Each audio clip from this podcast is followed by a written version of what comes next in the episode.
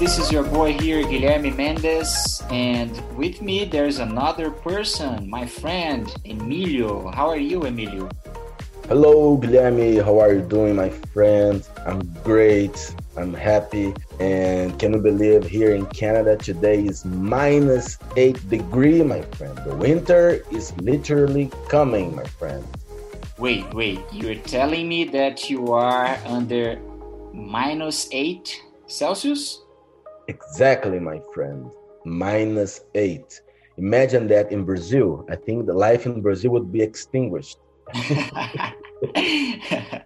in a place like this it's gonna be it would be impossible man trust me people are not used to to temperatures like this jesus it's it's really bad right it is after like a minus eight or minus 10 but honestly my friend i love the cold weather so the cold is not a problem for me at all my friend the cold for me is good even até debaixo d'água Oh, that's a spoiler, right? Yeah, that's a spoiler. Uh, so, guys, Emilio said something very interesting in the last quote, in the last phrase.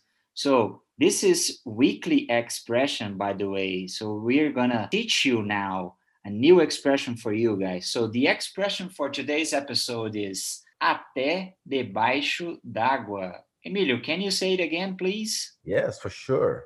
Até debaixo d'água. All right. So, can you explain as well what this expression mean? Exactly. So, pretty much when we say até debaixo d'água, we are pretty much saying that in all circumstances. In English, the closest meaning to this expression would it be come hell or high water? Okay, so you're saying that this expression mean in Portuguese, if I say to you, Emilio, can you do that for me, even if it's a hard job or a difficult task? So, as you are my friend, you're saying that you you you, you would do it até debaixo d'água, or in in other words, you would do it even if it was something difficult or maybe impossible. Is that right? Exactly, exactly.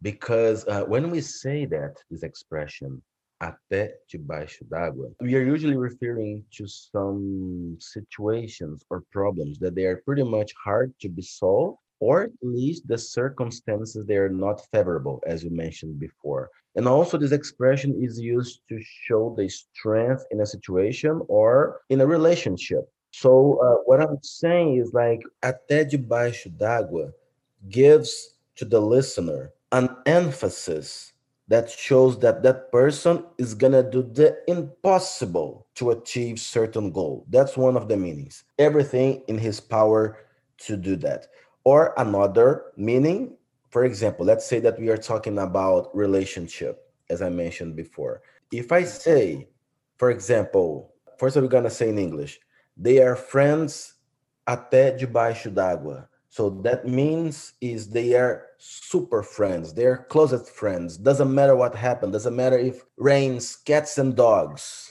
they will be friends forever. You know what I mean? Yeah, sure. So uh, just to be clear, literally speaking, até debaixo d'água means until under the water. Okay, is that correct? Yes, that's correct.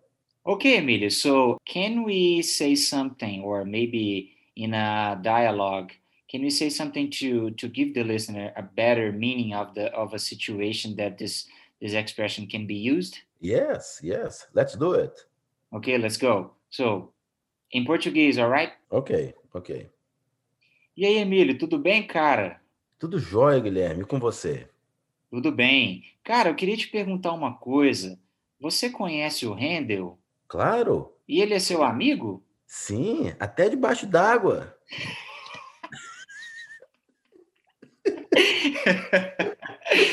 okay, so you're basically saying Handel, guys. This is a this is a real situation because Handel is really Emilio's friend, and he's my friend as well.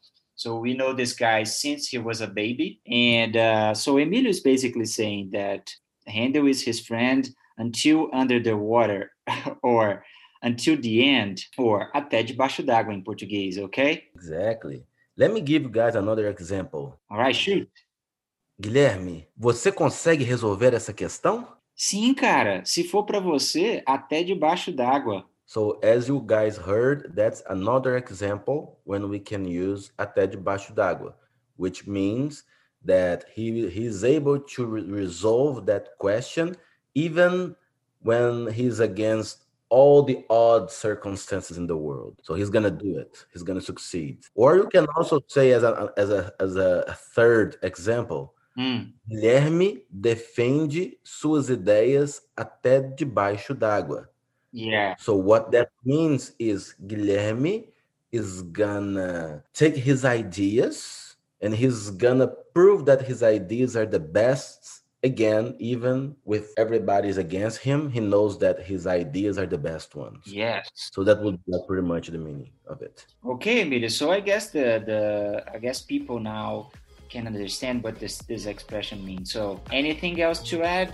just guys if you are really interested in what are you doing uh, we appreciate all the feedbacks that you guys can give to us also with suggestions right guilherme because we, to introduce you guys uh, the best content online and uh, we really want to hear what you guys have to say and for sure in those last podcast in the, in the near podcast i'm sorry uh, we're gonna do something like personalized to our listeners Sure. So if you guys have any any questions, any suggestions, or anything to improve the podcast, the website in general, just shoot us an email. You you have the the contact in our website. Everything you need, you have there. Okay. So guys, I see you in the next time. Bye bye. Bye bye, guys. See you later.